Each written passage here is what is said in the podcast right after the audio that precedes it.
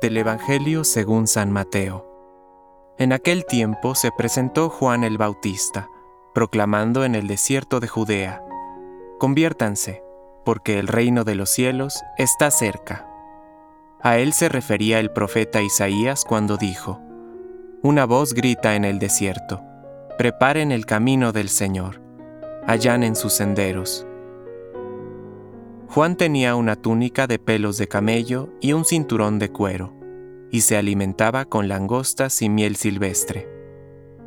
La gente de Jerusalén, de toda la Judea y de toda la región del Jordán, iba a su encuentro, y se hacía bautizar por él en las aguas del Jordán, confesando sus pecados. Al ver que muchos fariseos y saduceos se acercaban a recibir su bautismo, Juan les dijo, raza de víboras. ¿Quién les enseñó a escapar de la ira de Dios que se acerca?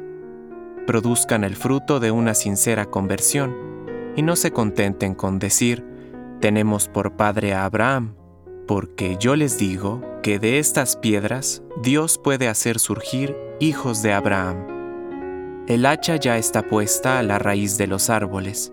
El árbol que no produce buen fruto será cortado y arrojado al fuego. Yo los bautizo con agua para que se conviertan, pero aquel que viene detrás de mí es más poderoso que yo, y yo ni siquiera soy digno de quitarle las sandalias. Él los bautizará en el Espíritu Santo y en el fuego. Tiene en su mano la horquilla y limpiará su era, recogerá su trigo en el granero y quemará la paja en un fuego inextinguible.